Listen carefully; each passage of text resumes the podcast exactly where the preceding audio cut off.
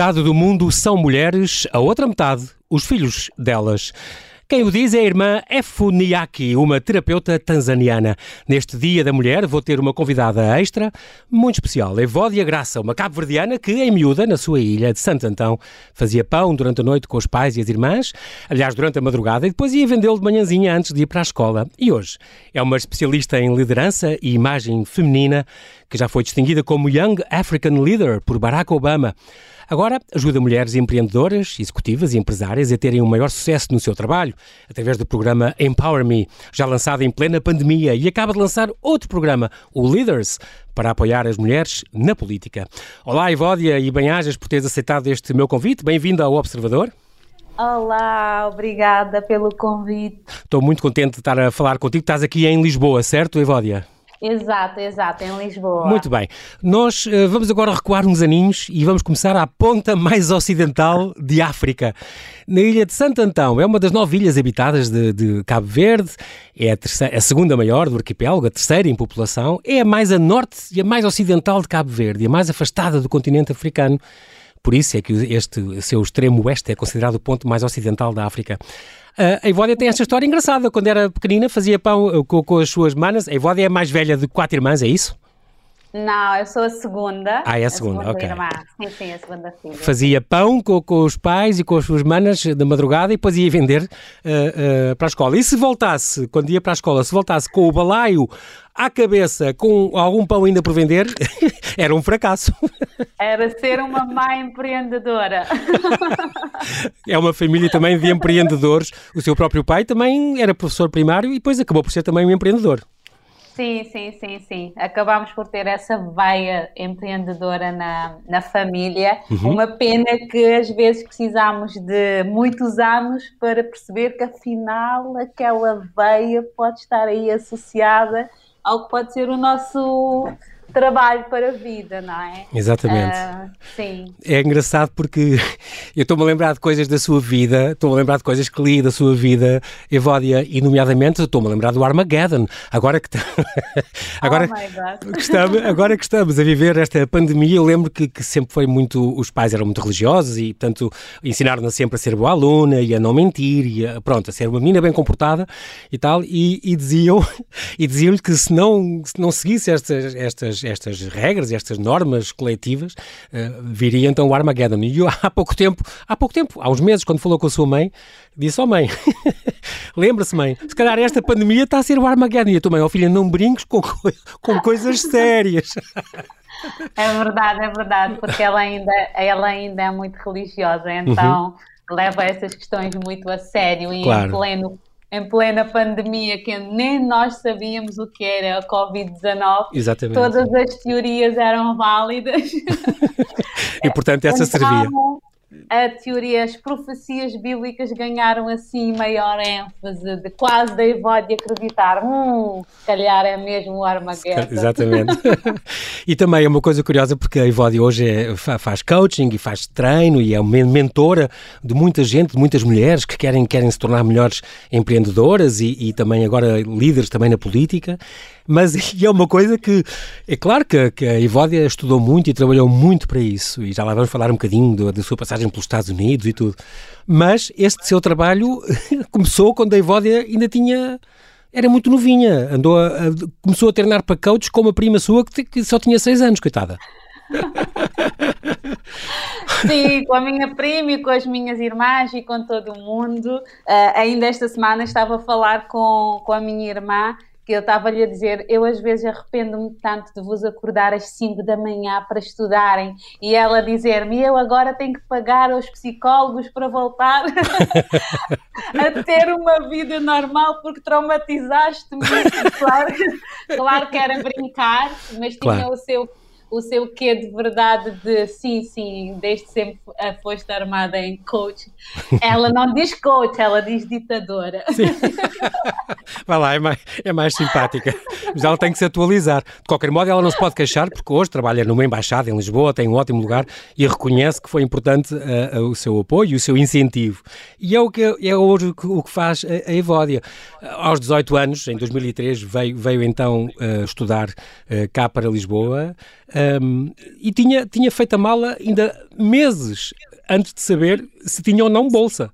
Sim, sim. Hoje em dia os, as pessoas mais espirituais dirão que é o poder da visualização. Exato. E hoje em dia eu sei que na altura eu já estava a praticar a visualização. Eu estava em guerra aberta com a minha mãe que me disse: Tu não vais sair do país, não vais a lado nenhum. Então, para mim, fazer aquela mala foi e todos os dias pôr lá uma blusa, pôr lá um livro, tirar um livro que era muito pesado e pôr outro, era um sinal de que aquilo ia mesmo acontecer. Então, na verdade, três meses depois fiquei a saber que eu tinha ganho uma bolsa que, por incrível que pareça, em Cabo Verde só deram duas bolsas. Essa bolsa, uma em Santo Antão e outra na Ilha do Fogo, e eu fui uma das contempladas com essa bolsa, que ironicamente se, chama, se chamava uma bolsa para as candidatas femininas do meio rural. E hoje eu percebo porque é que eu sou tão feminista e porque eu sou tão pró-empowerment das mulheres, porque na verdade um dia alguém me empoderou e me deu uma bolsa Exato. que me permitiu sair do país porque uh, os meus pais não tinham condições para me pagar a faculdade um, fora de Cabo Sim. Verde, e então foi a abertura de uma grande porta que começou com uma irreverência de ah é, não queres que eu me vá embora, vou já fazer a minha mala, mesmo não tendo condições. e é incrível, porque quando a Ivódia veio, tinha 18 anos, nunca tinha andado de avião, nunca sequer tinha entrado num elevador. Portanto, foi assim um choque, assim uma, de repente um bem de realidade no, neste mundo ocidental, uh, tanto que no primeiro dia de aulas se perdeu. Sim, perdi-me. Uh, eu vim para a, para a Faculdade de Ciências Sociais e Humanas uhum. e quando cheguei ao Nova. campo pequeno Sim, na Universidade Nova de Lisboa, em vez de ir, quando cheguei ao Campo Pequeno, em vez de ir para a Avenida de Berna, continuei em frente. Então fui parar ao Campo Grande, li muito longe, cidade universitária, as pessoas diziam é sempre em frente. E quando eu cheguei à faculdade, finalmente tinham-se passado quase duas horas e eu lembro-me de chegar à sala, quando finalmente encontrei a sala 4 no piso 2, um, de entrar para a sala, já tinha comprado canetas de todas as cores, porque estava a entrar na faculdade, e de eu me sentar e armada em a melhor aluna, de ir logo para a cadeira da frente, porque era um momento inédito na minha vida. Claro. E um minuto depois a professora diz: Bem, uh, então até para a semana. a aula acabou.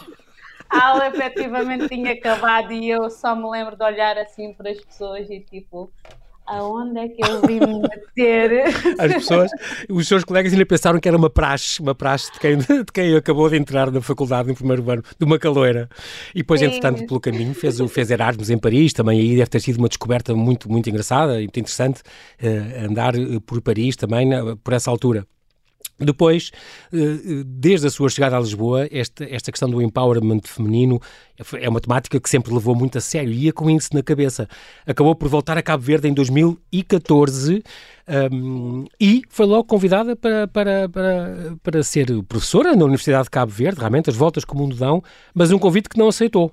Uh, sim, na verdade não foi um convite, foi mesmo um concurso público okay. uh, que gerou que aí muita ansiedade porque era algo que eu queria imenso, uh, mas depois de já ter conseguido esse um, que era no fundo um sonho para qualquer pessoa que está ligada à academia, acabou por não se concretizar porque eu, eu cheguei em Cabo Verde, aí dois meses depois, já não me lembro, um mês depois, houve reformulação governamental e entrou uma nova equipa Uh, houve alguns membros que entraram novos e eu fui uhum. desafada para desafiada para ir assessorar um dos ministros novos e então acabei por declinar esse, esse, um, essa oportunidade de Muito ir bem. para a Universidade de Cabo Verde e, e embarquei-me nessa jornada nessa... de assessoria política, sim. Assessoria política. Aliás, quando o convidaram, quando o convidaram, e sim, foi convite, assessora para a comunicação e imagem do novo Ministro da Presidência do Conselho de Ministros e da Comunicação Social de Cabo Verde, eu sei que foi logo a correr googlar o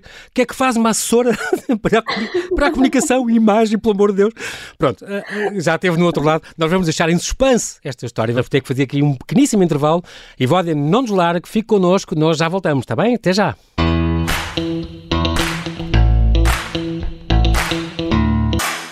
Estamos a conversar com Evódia Graça, cabo-verdiana especialista em liderança e imagem feminina. Evódia, continua connosco? Sim, sim. Muito bem, nós estávamos a falar que quando, quando voltou para Cabo Verde, um, começou então, foi convidada para a assessora de comunicação e imagem do novo ministro da Presidência do Conselho de Ministros e da Comunicação Social do seu país. Um, portanto, já esteve do outro lado, como, como gosta de dizer, mas a questão de estar eh, por causa de estar precisamente numa posição privilegiada, uh, trouxe-lhe uma rede de trabalho e, e, muito importante e de contactos. Uh, daí, por exemplo, este, eh, este, este projeto pioneiro de empoderamento e capacitação da mulher cabo-verdiana, este Womanize.it, Womanize.it, foi um projeto que, que começou a agarrar e que lançou logo nessa altura. Sim, sim, sim. Na verdade, uma das, uma das lacunas, se assim posso dizer, que eu uhum. identifiquei quando cheguei em, em Cabo Verde foi um, a falta de espaços onde as mulheres pudessem partilhar de forma descomplexada os, seu, os seus problemas, as suas preocupações, uhum. as, as, suas ambições na vida. E então acabei uh, em parceria com duas outras jovens mulheres cabo-verdianas por cofundar uh, a Humanize que basicamente uh, organizava eventos para mulheres, uh, passou, foi um projeto que rapidamente ganhou um reconhecimento a nível nacional pelo fato de nós termos trazido uma, uma comunicação irreverente na forma de expor as questões ligadas ao feminismo, à igualdade uhum. de género, chamar até os homens para, el, para eles também fazerem parte de alguns debates mas numa lógica de dizer presente e de dizer não às discriminações. Uh, e então esse projeto acabou também por ser quase o meu segundo trabalho em Cabo Verde, apesar de ser um um hobby uh, a nível do empreendedorismo, uhum. mas que me conectou com Cabo Verde, não é? Porque eu estava a viver claro. na capital e eu sou de Santo Antão, como disse no início, e eu, na capital isto permitiu-me conhecer de uma forma mais alargada um, ehm, as pessoas, as mulheres principalmente, e de me conectar com a realidade cabo-verdiana no sentido de perceber de perto quais é que são as preocupações das mulheres que vivem em Cabo Verde, que experienciam viver em Cabo Verde, uhum. como é que lidam com, com, com o assédio no trabalho, como é que lidam com a, a, a a cooperação entre a esfera privada e a profissional quando conciliam com, com, com o marido, não é? Exatamente. todas essas questões, nós passamos a trazer essas questões para debates um, públicos. Um, isso é muito importante, Ivódia, isso é muito importante e, e, assim também mudou, mudou a vida. Quando a Ivódia tem uh, duas crianças agora, e o facto de ter sido mãe, também isso, isso um, muda completamente, não é? É a maior transformação da vida de uma mulher, ainda por cima, uma mulher ativa e uma mulher que dá cursos e aparece em talks e que é convidada para aqui e para lá. De repente foi mãe e a maternidade um, deu-lhe ainda mais vontade, trouxe-lhe mais desafios e deu-lhe ainda mais vontade de também fazer essa ligação com as mulheres e para esse empowerment que era importante, como, como conseguir conciliar, como agora disse, é, é, um, é um, não é um pormenor, é uma coisa bastante importante na vida das mulheres que fazem carreira, não é?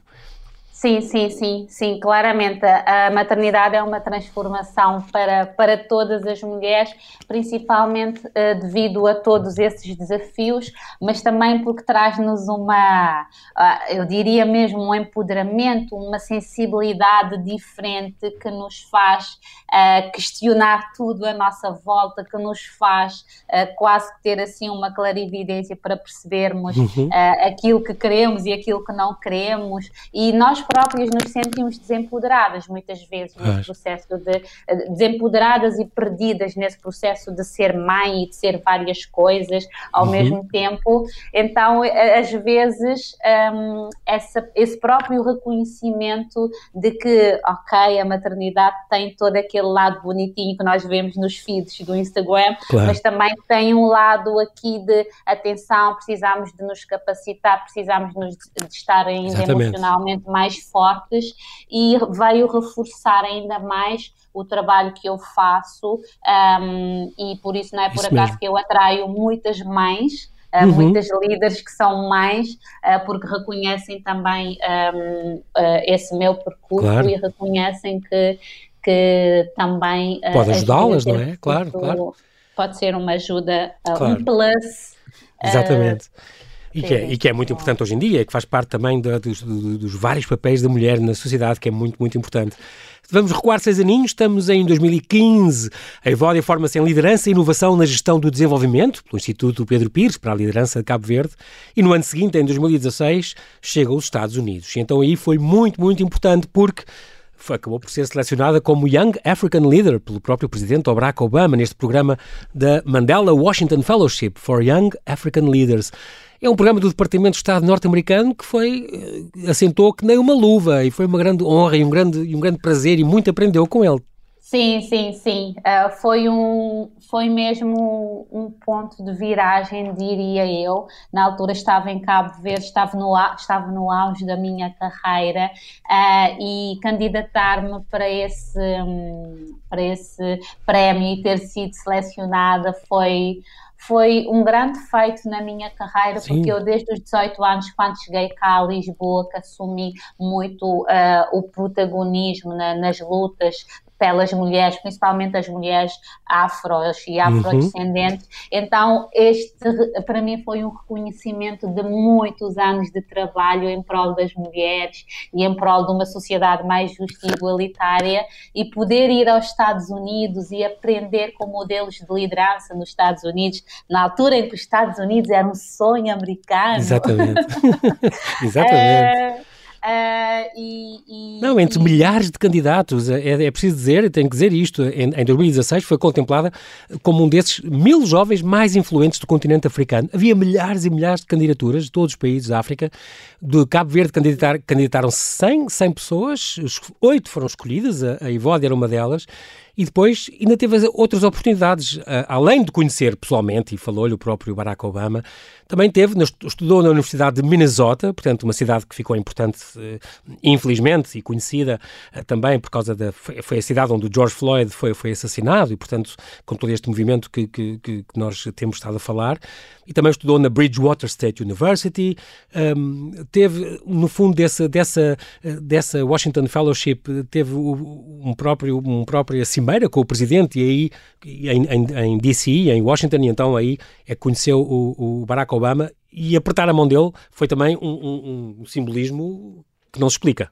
Sim, sim, sim. Um momento alto. Uh, uh, o, o summit com o presidente é sempre um momento uh, alto de todo o fellowship. Nós estamos aqueles meses todos nos Estados Unidos, mas os nossos olhos estão postos no dia que nós vamos estar com ele, exatamente porque ele tem um simbolismo muito grande para qualquer jovem africano e para mim foi efetivamente um ponto de viragem, até porque Obama foi em 2016 e, e logo a seguir ele saiu, não não é? Foi uhum, o fim uhum. da, do, da seu última, mandato, do seu último mandato. Exato. E o, o, discurso dele estava carregado de emoções, exatamente porque ele estava a chegar ao fim do ciclo e nós, enquanto jovens africanos, quase que que, que, sentíamos que tínhamos o, eu, eu sento, falo por mim, eu sinto isso que era aquele dever de continuar a levar mais longe aquilo que tinha sido uh, o legado de, dos anos dele enquanto presidente dos Estados Unidos. E uh, nas minhas entrevistas eu falo sempre de uma frase que ele parafraseou o John Kennedy ao dizer regressem para os vossos países e em vez de perguntarem o que é que os vossos países devem fazer por vocês, questionem o que é que vocês podem fazer pelos vossos países. E isso Bem. para mim foi mesmo efetivamente um ponto de viragem, porque eu sabia que eu era uma jovem interventiva, que fazia acontecer, mas que eu precisava de fazer muito mais. Uhum. Então eu regressei dos Estados Unidos com um sentimento de missão, de peraí, Evódia, tu estás aqui a fazer umas coisinhas, mas precisas trabalhar a sério. Exato. Isto de deixar um legado um, sobre a umbrella do Barack Obama, tens que pensar, Caramba, tens que né? ser visionária. Claro. E, e, e, como eu, nos Estados Unidos nós tivemos a oportunidade de visitar centenas de organizações e de aprender com modelos de, de governação, model, ONGs que funcionam, uh, uh, jovens com 12 anos que têm uh, empresas milionárias e de repente nós chegamos a Cabo Verde, eu cheguei com a sensação o que é que eu posso fazer diferente. Claro que eu, na altura, ainda trabalhava por conta de outrem, e a primeira coisa que acontece quando nós começamos a fazer questionamentos é logo um desalinhamento interior, não é? E eu própria passei por esse desalinhamento de. Uh, o que é que eu quero da vida, o que é que eu vou fazer. Chegou, chegou a ter um burnout completamente, não foi? Sim, quando, sim, quando voltou. Sim. Sim, e, e, que acabou por ditar o meu regresso a Lisboa. Eu, em, em 2017, regressei uh, à base. Eu costumo dizer que Lisboa é a minha segunda casa e desde então que estou cá, uh, desde 2017. E, na verdade, foi a partir daí que eu acabei por uh, re direcionar todo o meu percurso profissional que acabou por um, chegar ao sítio onde eu estou hoje, que vê efetivamente uh, o que me faz brilhar os olhos no final do dia é mesmo trabalhar com mulheres, contribuir para o empoderamento das mulheres. Então o Obama teve aqui um papel mesmo muito, muito importante. É importante também porque nunca, a Ivódia nunca largou a parte da formação. E isso é muito importante, é uma mensagem que a Evódia costuma passar a, a todas as suas, as suas clientes, as suas amigas, esta questão de, de porque quando voltou, especializou-se em consultadoria de imagem, cá no Brasil, e depois foi para a Flag e aprendeu marketing digital, um, e depois criou então esta metodologia, o Empower Me, um, com estas ferramentas de liderança, de imagem, de linguagem corporal, uh, um, para, para mudar o posicionamento de, das mulheres no, no, trabalho e em casa, online e offline, uh, que qualquer líder que quer deixar a sua imagem uh, tem que ter essas coisas muito presentes. Portanto, é este coach transformacional e especialista em imagem e liderança feminina em, em, em, que se tornou. Agora, em pandemia, eh, muita gente tem aderido. Eh, a pandemia tem sido mais fácil ou não, eh, no sentido em que mais gente agora que está em casa, forçada a, a trabalhar e a funcionar desde casa, se calhar mais facilmente pode aceder aos, seu, aos seus sites e, e, fazer algum curso destes e, e, pedir a sua ajuda. Agora também com este novo, este novo programa Leaders para, para, para ajudar as mulheres na política, também é uma altura, se calhar, boa para as pessoas investirem nessa sua, na educação e na, e na formação nestas áreas. Sim, sim, exatamente. Na verdade, as lideranças hoje em dia, perante este cenário de crise, as lideranças estão mais conscientes da necessidade de apostarmos em ferramentas de desenvolvimento pessoal. E o meu programa é uma ferramenta de desenvolvimento pessoal. Há cada vez mais líderes, empresas e organizações cientes de que o, o crescimento organizacional tem de passar pelo crescimento e desenvolvimento pessoal humano. E isso não passa por fazer mais um curso, por desenvolver competências, competências técnicas, mas sim por ferramentas para serem líderes mais humanos e, consequentemente, profissionais de excelência. Uhum. E num contexto onde nós falamos de resiliência, recuperação económica, que são as palavras que mais ouvimos quando ligamos a televisão, Uh, as pessoas que querem continuar na linha da frente, as pessoas que querem efetivamente uh, uh, fazer a diferença enquanto líderes, começam a ganhar essa consciência de que é fulcral apostar na, em ferramentas de desenvolvimento pessoal e o Leaders, que é desenhado para mulheres que estão em altos cargos executivos uhum. e em posições de liderança política, vem a colmatar também essa lacuna que é de ser um programa exclusivo para mulheres mulheres de coaching, coaching político, é altamente confidencial e dedicado uh, a essas mulheres. E, acima de tudo, traz um bocadinho de inovação, porque é muito comum nós encontrarmos uh, coaching que foca na voz, que foca na comunicação, que foca em determinadas questões. E eu com essa minha metodologia, o Empower Me, que já vem de um outro programa que eu, que eu tenho, um, ah, eu consigo conciliar uh, num período de 3 a 6 meses da, da acompanhamento, juntar o autoconhecimento, a comunicação e o posicionamento para ajudar essas mulheres que querem maximizar a sua presença executiva, tanto no online como no offline. Muito, muito interessante este, este programa. Um, é, é, engraçado, agora estou-me a lembrar de uma, uma frase da, da Amina Mohamed, vice-secretária-geral da ONU, que dizia: Nos últimos meses, pessoas de todo o mundo passaram a ver o que muitos de nós já sabíamos. A liderança das mulheres faz uma diferença profunda As evidências mostraram, em muitos países, como os governos liderados por mulheres são mais eficazes no achatamento das curvas e no posicionamento para a recuperação económica. Portanto, estamos a falar de exemplos como a Nova Zelândia, a Alemanha, a, a, a Finlândia, por exemplo, no chefe de Estado mais jovem do mundo, com 34 anos, a Islândia, Taiwan, Noruega, e são tudo uh, bons exemplos dos tais melhores líderes que, uh, pelos quais uh, a Evódia, que a Evódia pode ajudar e pelos quais luta. Líderes que se adaptam às mudanças, que reforçaram o seu poder pessoal e emocional e que humanizaram este perfil de, de liderança. É, é, muito interessante saber que estas, que estas mas choca sempre, uh, uh, eu acho um bocadinho Ivódia, porque tem sempre que lutar por ser mulher e tem sempre que, que lutar por ser afrodescendente e por ser, por ser negra. Isso, um, um exemplo simples, quando vai passear os seus filhos que, são, que nem por cima são branquíssimos, ainda lhe, ainda lhe perguntavam se era a babysitter deles, certo? Sim, aconteceu-me Uh, Acontece-me esporadicamente esse tipo de, de, episódios, exatamente porque os meus filhos são fruto de uma relação intercultural, uhum. uh, mas não tive muita sorte, pelo menos até agora não tive sorte de perceber se eles vão ter assim o meu cabelo, ainda estamos a descobrir. Uh, então não Exato, ainda são pequenitos. É engraçado quando me fazem esse tipo de questões e que basicamente tem que usar, lá está, ferramentas de desenvolvimento pessoal claro. para não exaltar. Não é? Exato, tem que ser. Assim, é ok uma africana dar a luz a um filho branco, está tudo bem. Dois ainda por cima. Oh, oh, oh, oh, Ivone, diga-me uma coisa, Portugal é mesmo um país racista ou não? É, claramente um país racista, embora ali... Então, nós temos um, um racismo estrutural, na sua opinião?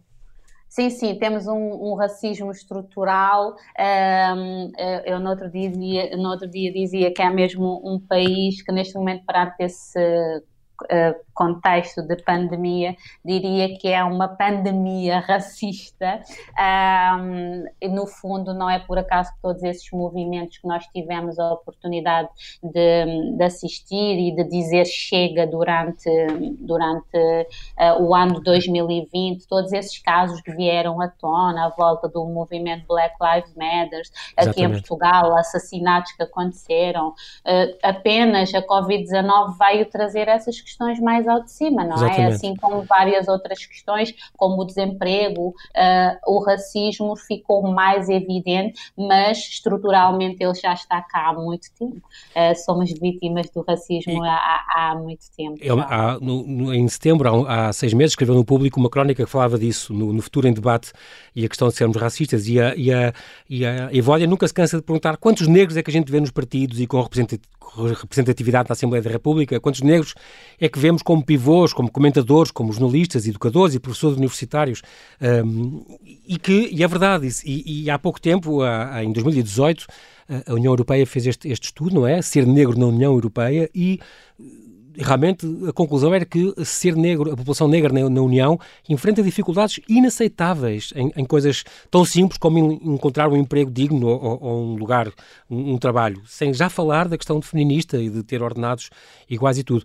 Ivódia, como é que se combate este, esta, esta pandemia, como, como, como a Ivódia fala, da, da, do, do, racismo na, nas consciências? É pela educação? É nas escolas?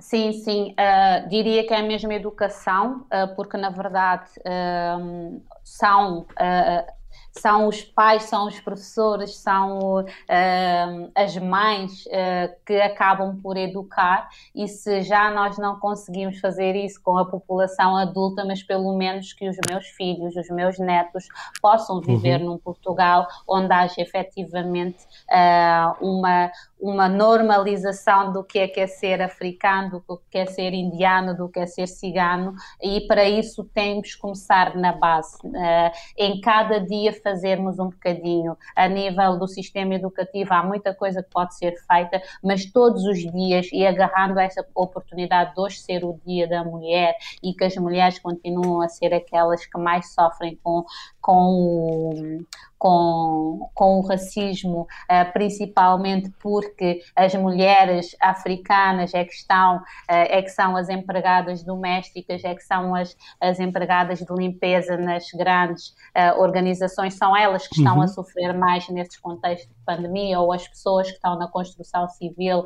Então aqui é um trabalho enorme a ser feito em várias frentes, mas uma das maiores frentes passa pela consciencialização de toda a população de que efetivamente o, o, o, o racismo uh, dificulta a própria evolução das sociedades. E só a partir do momento em que nós reconhecermos que uh, é preciso ir à base e reconhecer que todos os dias uh, há cidadãos e cidadãs que veem os seus direitos fundamentais violados, é que nós podemos mudar alguma coisa. E essa consciencialização. Muito principalmente pelas pessoas que hoje têm na, na, mão o poder das redes sociais. Nós temos influenciadores digitais Exatamente. com o poder das redes sociais na, nas mãos. Há muita coisa que nós fazer, podemos fazer de uma de, e isto é educação uhum. não formal. Temos a educação formal, mas também temos essa educação, essa educação não formal. Não formal é. podemos fazer nas plataformas. É muito importante e, e é, é, incrível. Tenho que lhe dar os parabéns, Ivódia, porque a Ivódia vê positividade em tudo e, e é assim que quer ver o futuro, também para si e para os seus filhos filhos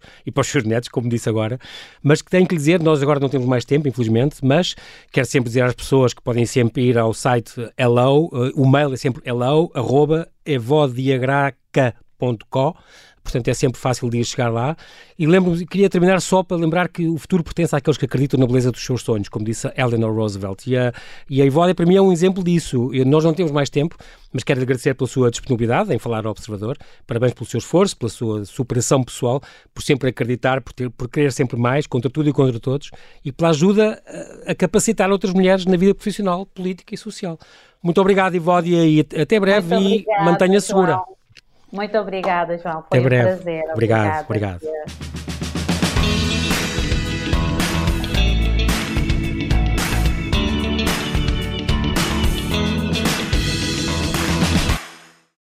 Obrigada por ter ouvido este podcast. Se gostou, pode subscrevê-lo, pode partilhá-lo e também pode ouvir a Rádio Observador online em 98.7 em Lisboa e em 98.4 no Porto.